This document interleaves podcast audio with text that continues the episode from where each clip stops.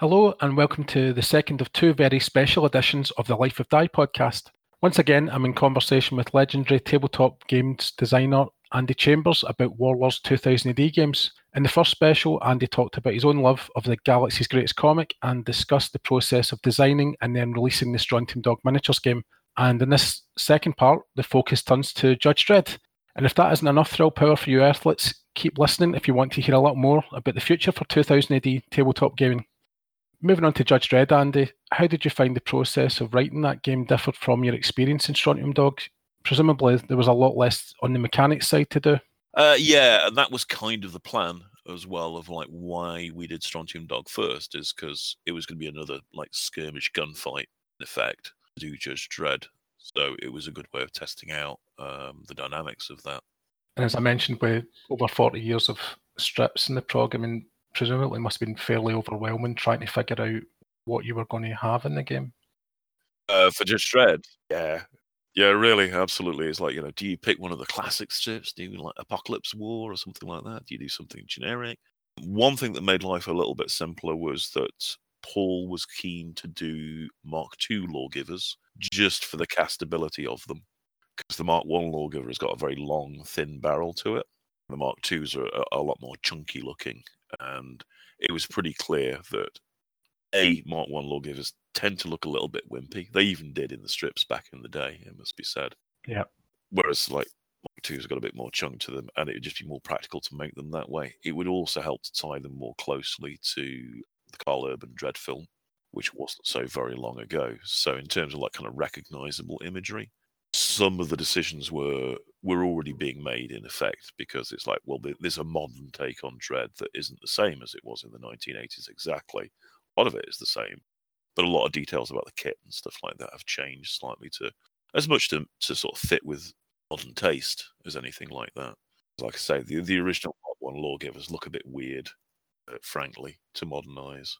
I think a lot of people that even are familiar with, you know, that have a lot of love for the early strips, which I think most people or a lot of the 2000 AD community do. I think there's a number of us of a certain age who are looking back at this from our childhood and, and you know, the maybe the first ten years probably are their favourite. But I would agree that the uh, the choice with the the lawgiver was the right one to make because it's it's one of the, the kind of as you say weaker points of the, the design, unfortunately because um, the design's really strong in Judge Dredd in general terms. They're really iconic. The, the actual Judge Dredd uniform, yeah. yeah, absolutely. I say it's just the gun lets it down a little bit.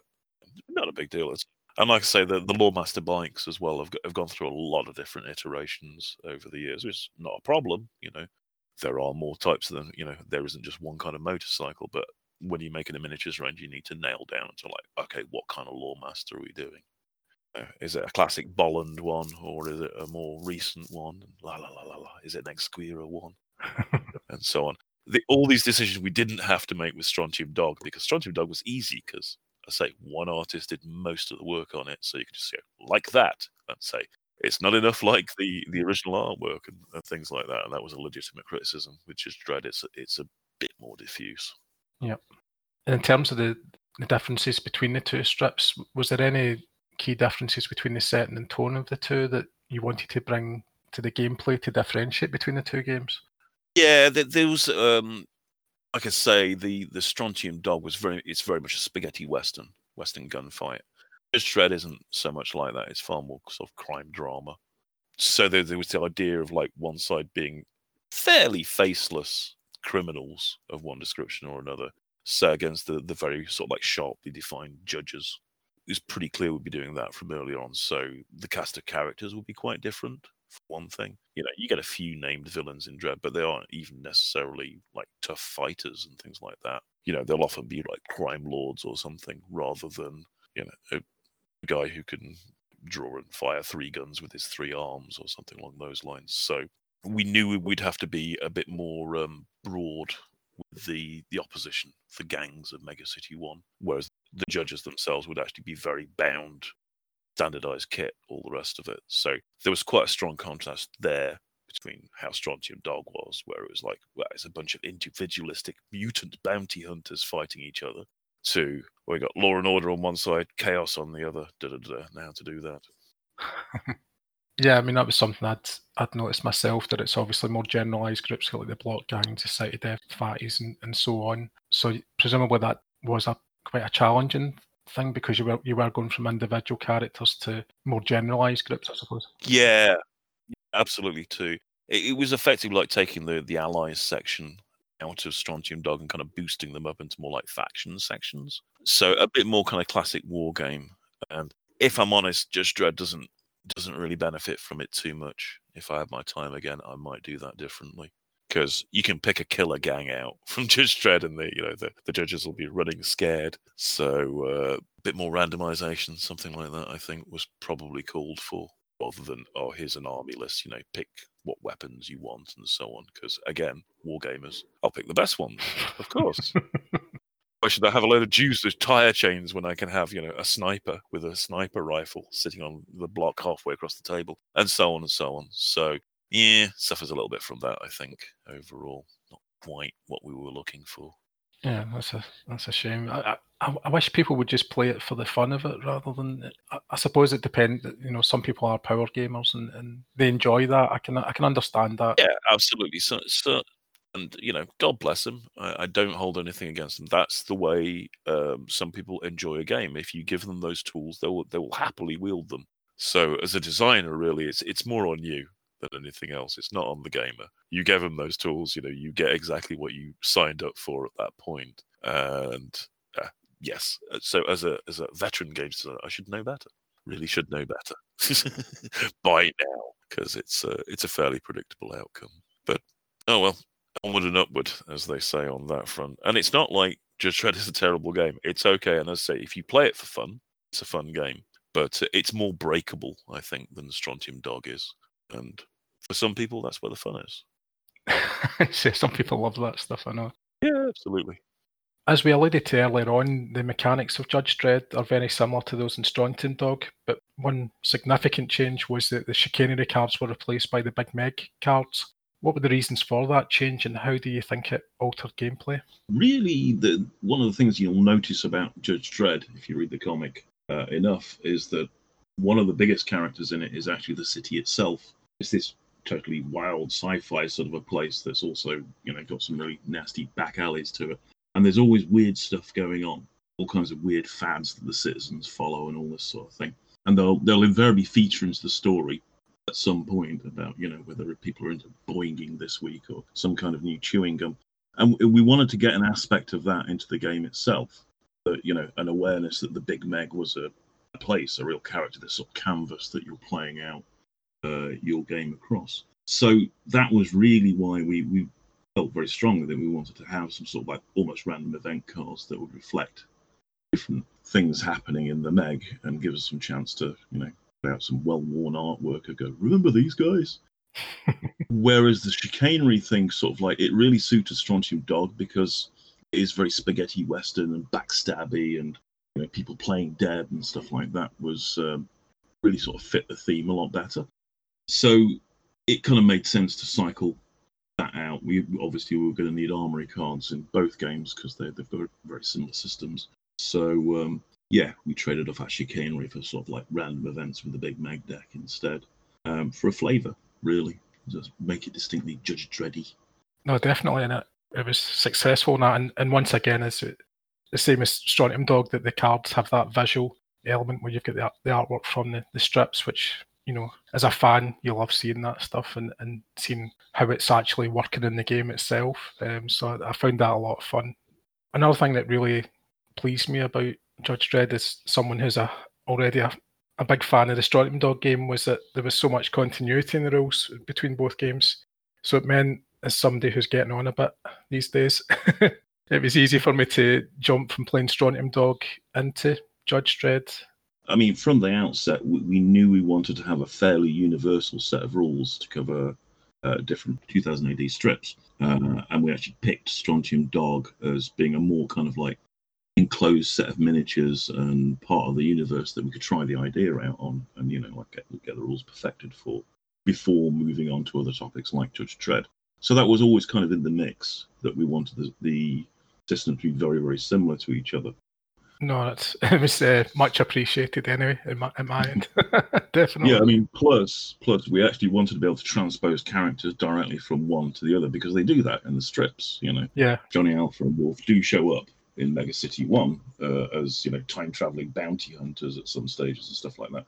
And we really wanted that to be uh, an ability because that's one of the, the other good reasons to do Strontium Dog first is because it's kind of rife with dimension hopping and time traveling and stuff like that. So you can like intermix or duplicate characters, and it's like okay, it kind of fits in with the universe. It's whack out there. They've got necromancers and all kinds of stuff, you know. So being able to take that real wildness and then sort of like put it into the into the arena with Judge Dredd as well was always really on the cards for us, and we wanted the, the two to work together in that regard.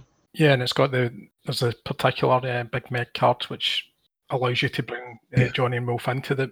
Yeah, yeah, we, we, we literally have the random event for it in the Big Meg cards. If you have Johnny Alpha and uh, Wolf Sternhammer, you can like have them bink into your game to come and arrest somebody for the crimes of their great great grandchildren or something like that.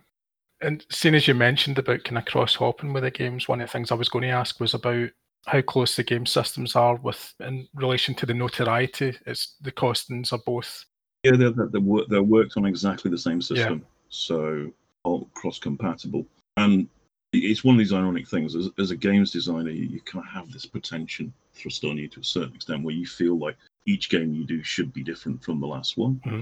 uh, and you know you should develop it in some new and intriguing way or something like that but the thing that struck me most from reading feedback about Strontium Dog and Judge Dredd is like your response of the relief people have that they don't actually have to learn a new set of rules and that they can just apply the stuff they've already learned to this game and it works fine. It's okay. You don't need to relearn it. You know, maybe with the odd little tweak here and there, but it's fundamentally the same. So it kind of really reinforced that point of like, actually, that's a good thing to do. And, you know, sometimes you don't want that game designer pretension to get in the way of people just being able to get on and play the game, really. You know, it's fine as it is. You don't need to mess with it. Yeah, and I think it's fair to say that probably if you're a tabletop gamer who likes Strontium Dog or likes Judge Dredd, you're probably going to buy both games anyway. You're probably invested enough in the setting that.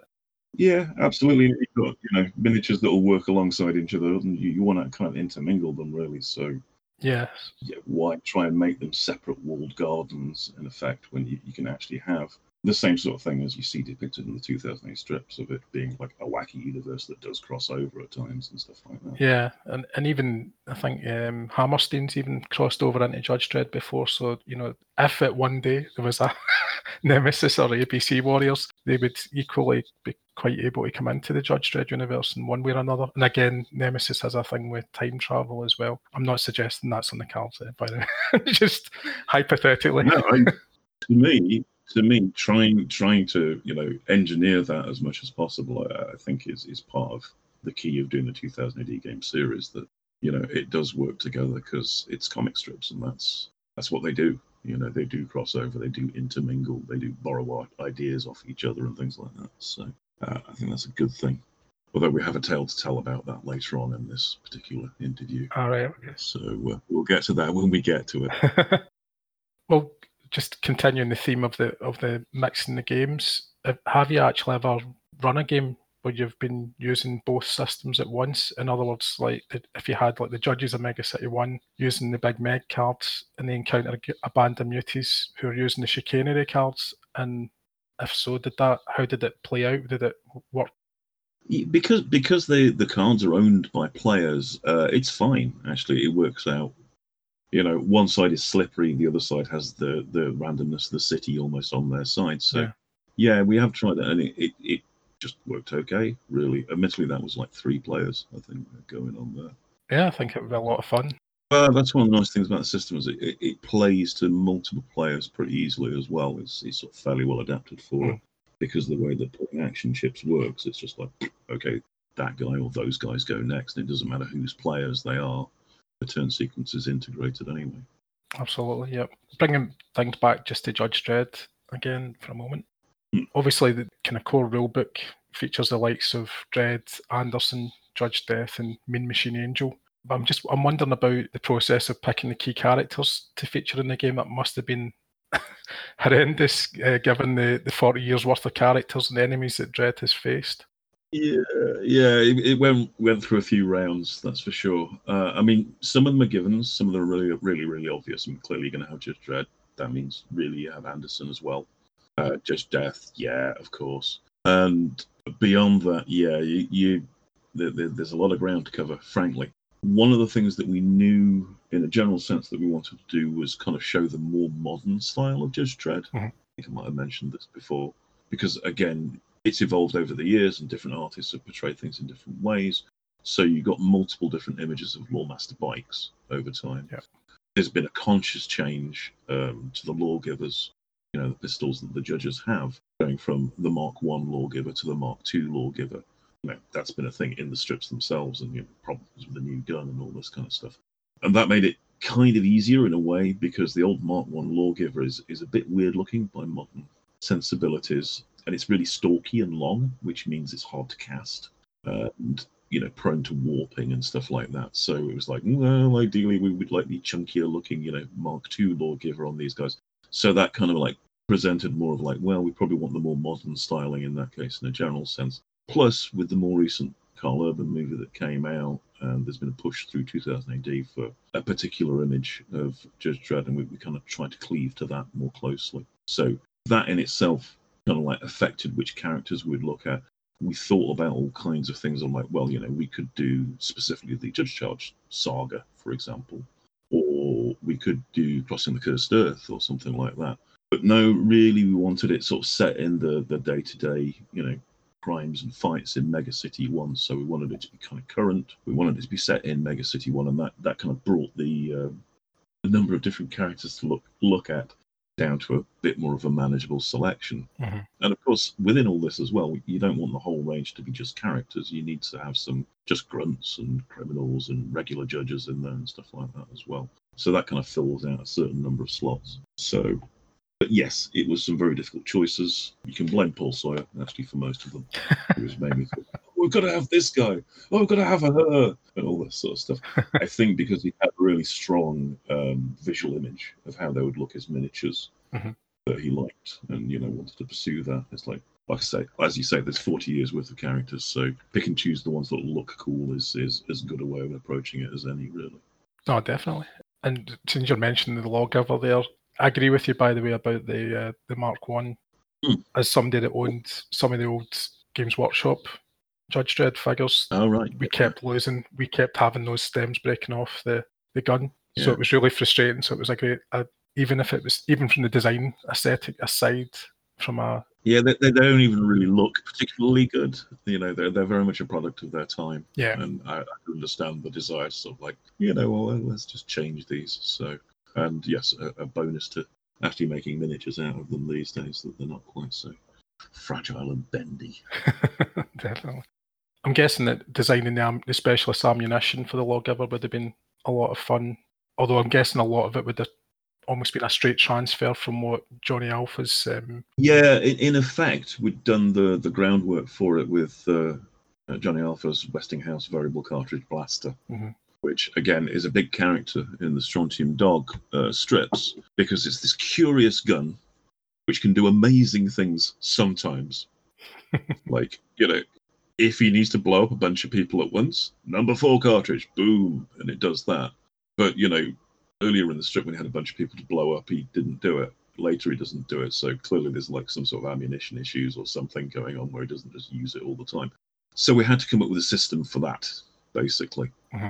where you know the the other capabilities of the weapon were used when it was dramatically important and you know tactically important and stuff like that, which is we did that gun where you draw armory cards and some of them can be used as ammunition basically for the weapon so that you can use it you know like a grenade launcher or what have you in effect for a one for a single shot and that pretty much tracks across yeah to how lawgivers work as well where they have all these amazing ammunition types that they use when it's dramatically appropriate so again you know a, a fairly limited amount to be used so you don't just go banging your heat seekers off at everybody you fire at. And it seemed like it would work much the same way of like, you know, sometimes you've got it, sometimes you don't. Yeah, as somebody that's uh, been playing the old role playing game of Judge Dredd, it's very, it seems to be a bit rare seeing them using general purpose bullets, which is, uh, mm. so yeah, I think you've got it right. The balance there that, that they're because it means that people always want to use armor piercing or, or rubber ricochet or yeah. whatever it is that their favourite loadout is, which nothing wrong with that. But yeah, I like to see them get using a bit more of a mix of the ammunition and particularly general purpose. So. Yeah, just a bit more general execution going in there as opposed to all the specialist rounds all the time. But yeah. Did any of the other hardware in the, the Judge Dredd universe, when you were adapting it for the game, did any of that present any particular problems? I mean, obviously some of it's kind of fairly high powered, the laser guns. Yeah, well, they they can be covered by you know just giving them a stat line and stuff like that. That's that's not so bad, but you do get some amazingly destructive things in Strontium Dog, like time bombs already. So when it came to Judge Dredd, it was like you, you kind of had less to worry about, really, to be honest. The, the the very very high sci-fi kind of stuff that can go flying around in Strontium Dog. Again, just occasionally. You know, he doesn't always throw time bombs at people, but when it's dramatically appropriate, yes, he does. So we could come out to it. it it's a lot more uh, wargamey in a way, in the way that you're looking at kit. you know, there's gas and there's things like that to worry about, but nothing particularly complicated in its own way.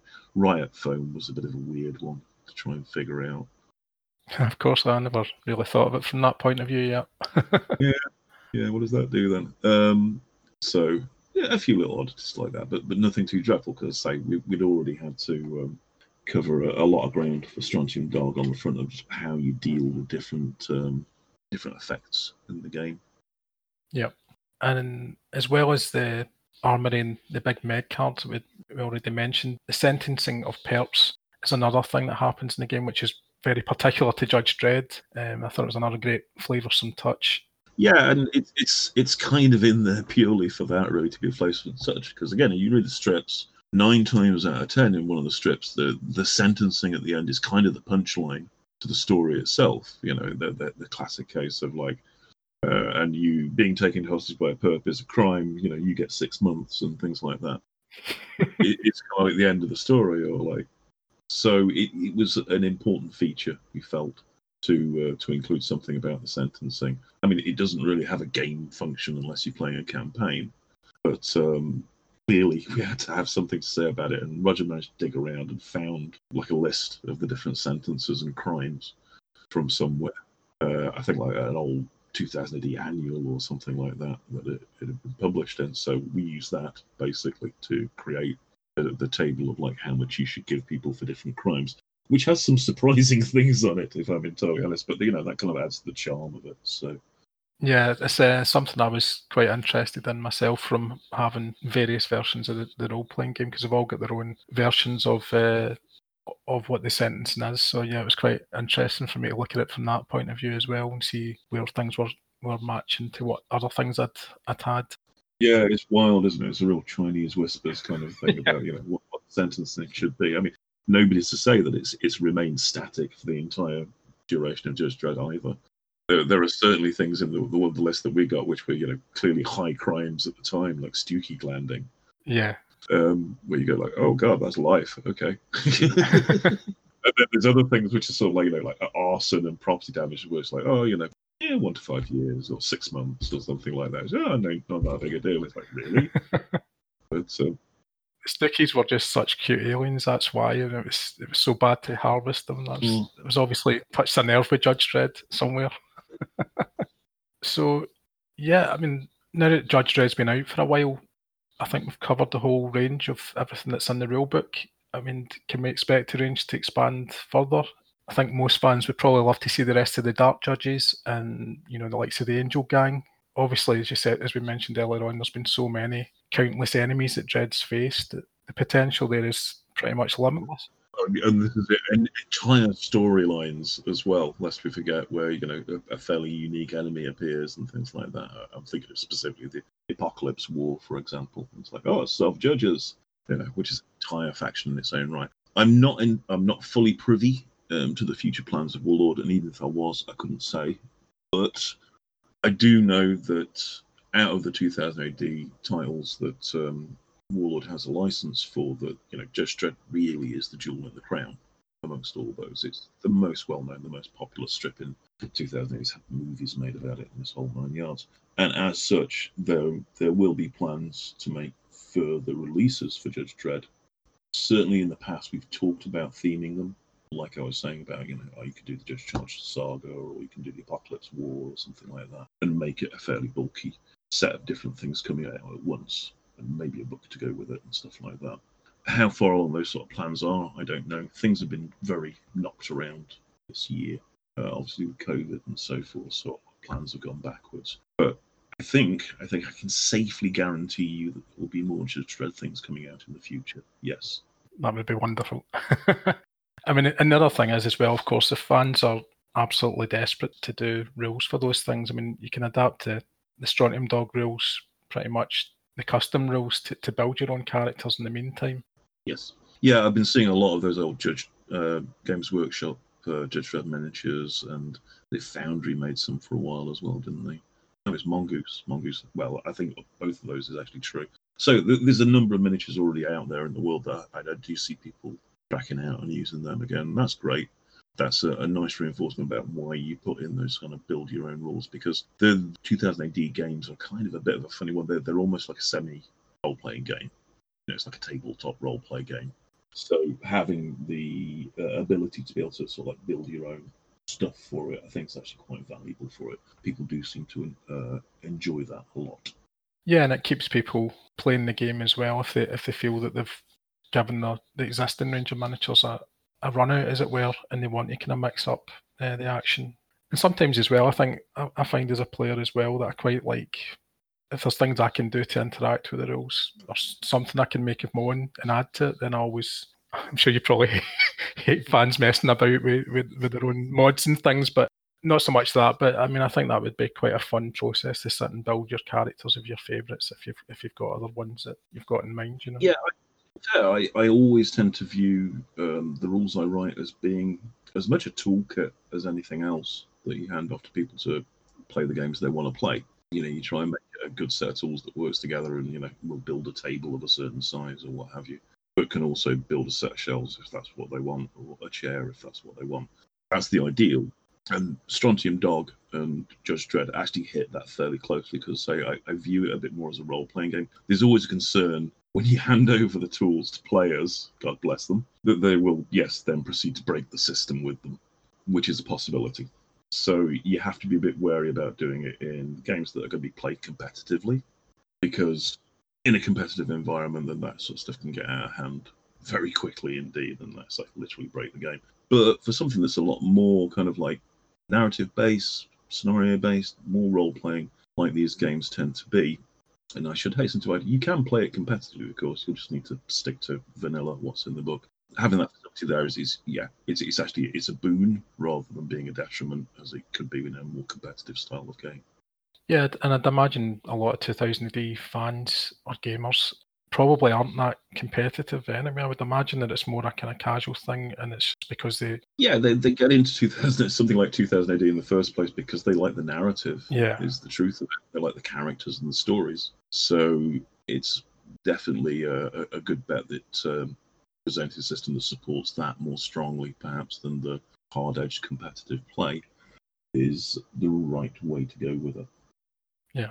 With you mentioning last week that you had mentioned a certain warp spasming warrior from the land of the young. Uh, Presumably, in general terms, the uh, the future's bright for 2000 AD tabletop games. Yeah, in general, I say it's an ongoing thing for Warlord. You know, they have 2000 AD strips. They are huge fans of it, and like most of the older guys that are there are like me. They, you know, we read it literally on the school playground, so it means a lot to us. So Inimus, and, and part of the challenge, if I'm honest, is to not just put out Judge Dredd stuff all the time. So next up uh, will be Sláine, the Warped One himself, which is uh, a fairly unique thing, certainly in 2000 AD and, and kind of among comics in general, in that it's a fantasy hero. Most 2000 AD's leanings tend to be towards, you know, more sci-fi stuff or contemporary. So full on fantasy stuff is, a bit more of a rarity. And certainly ones that are as long running as Sláine has been. You know, well, he's unique in that respect. He's the, the one abiding symbol of fantasy in the 2000 AD comic, really, and he, he is one of the sort of like featured heroes that you'll see when you whenever you see a, a pastiche of different 2000 AD characters. It will usually have Sláine in it. So we felt we should tackle that one next. uh, and get some fantasy things out there. Too. Yeah, that'll be a, nice change. Yeah, big change of pace. Can you see where the problem's going to come in? uh, The problem that comes in is when you take your nice, shiny, well-developed universal system for doing sci-fi gunfights, which is really what we did with Strontium Dog and Judge Dredd, and try and apply it to a fantasy game. Yeah. So we we, we went through some some um, quite a lot of development actually in the end because of delays and stuff like that. We spent over a year on this. Uh, we worked on Sláine, you know, initially to be quite different because it's like, well, clearly it's fantasy, so we'll need to rework the rules a lot. Mhm. Because the, the whole dynamics of like, well, you just you're actually moving models into base-to-base contact and then resolving fights is going to be what most of the game is. You know, you're not ducking around cover and stuff like that. So the emphasis was in like an entirely different place. I mean, you can fight people in close combat in Strontium Dog and Judge Dredd. You know, you'll bash, bash each other around a bit, but it's kind of a supplemental thing as well as shooting at each other. Whereas it was pretty clear in Sláine. I mean, missile weapons are not very prevalent in Sláine. You know, you'll you'll get the occasional bit of using bows or throwing spears or stuff like that, but it's again, it's it's it's about as frequent as time bombs, if I'm entirely honest. So it was clear we'd need to do a lot with the the melee combat system. I'll be excited to see what you, you bring out with that. Well, what can I say about it, really? What I was going to say is like we, we kind of veered off quite a lot into the weeds at one point about making the system a bit different.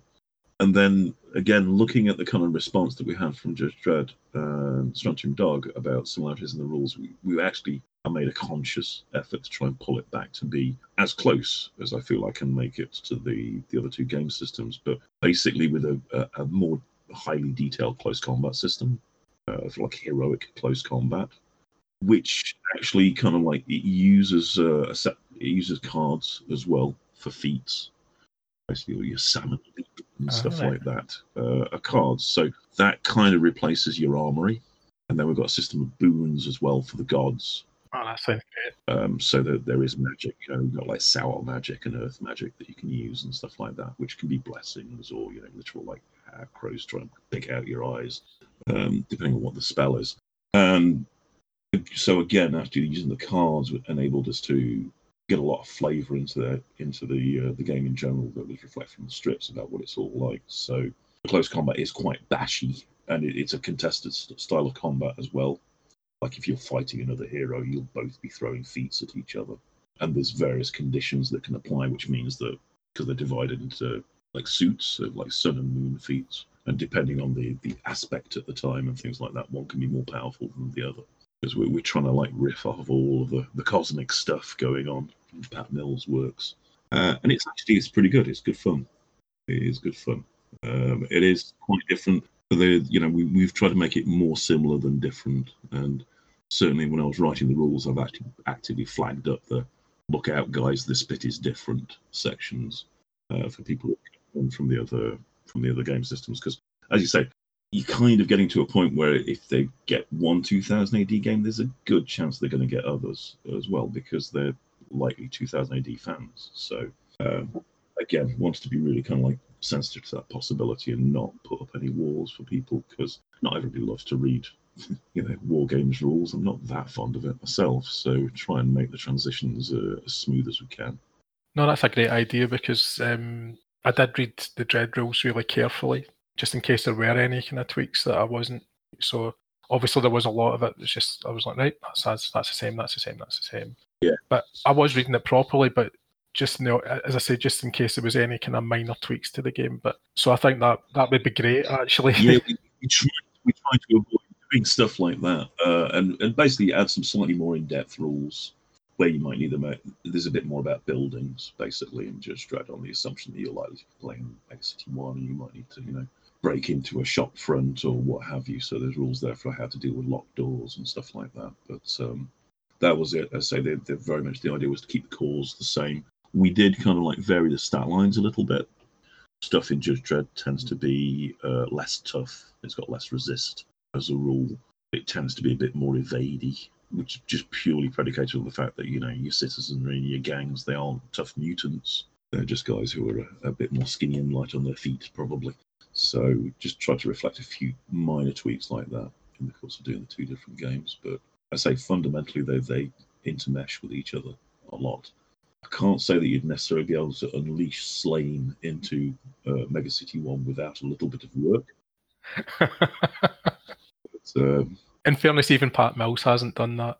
no, no. In, in theory, it would be a possibility. And yeah, the, the whole thing, like, well, do we do the time killer thing with like lasers and Cythrons and all the rest of it? It came up, but uh, we decided to go to uh, classic Slough Feg territory instead.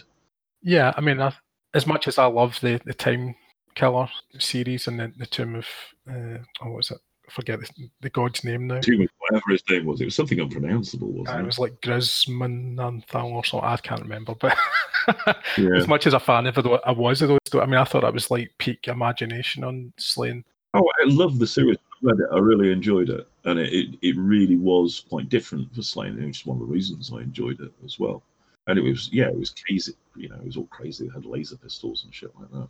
Yeah, but it, yeah, it, it's it's absolutely not representative of the of the strip at large across the across the period. I would say so. Went there once, and they've never done it again, basically. So it, it didn't seem like it should be our first port of call when it came to Sláine. No, but ag- again, much like Judge Dredd, much like Strontium Dog, that's not to say at some point in the future we don't do a little box set of Cythrons with lasers or what have you, because we can. Yeah, that would be fun. won't stop us.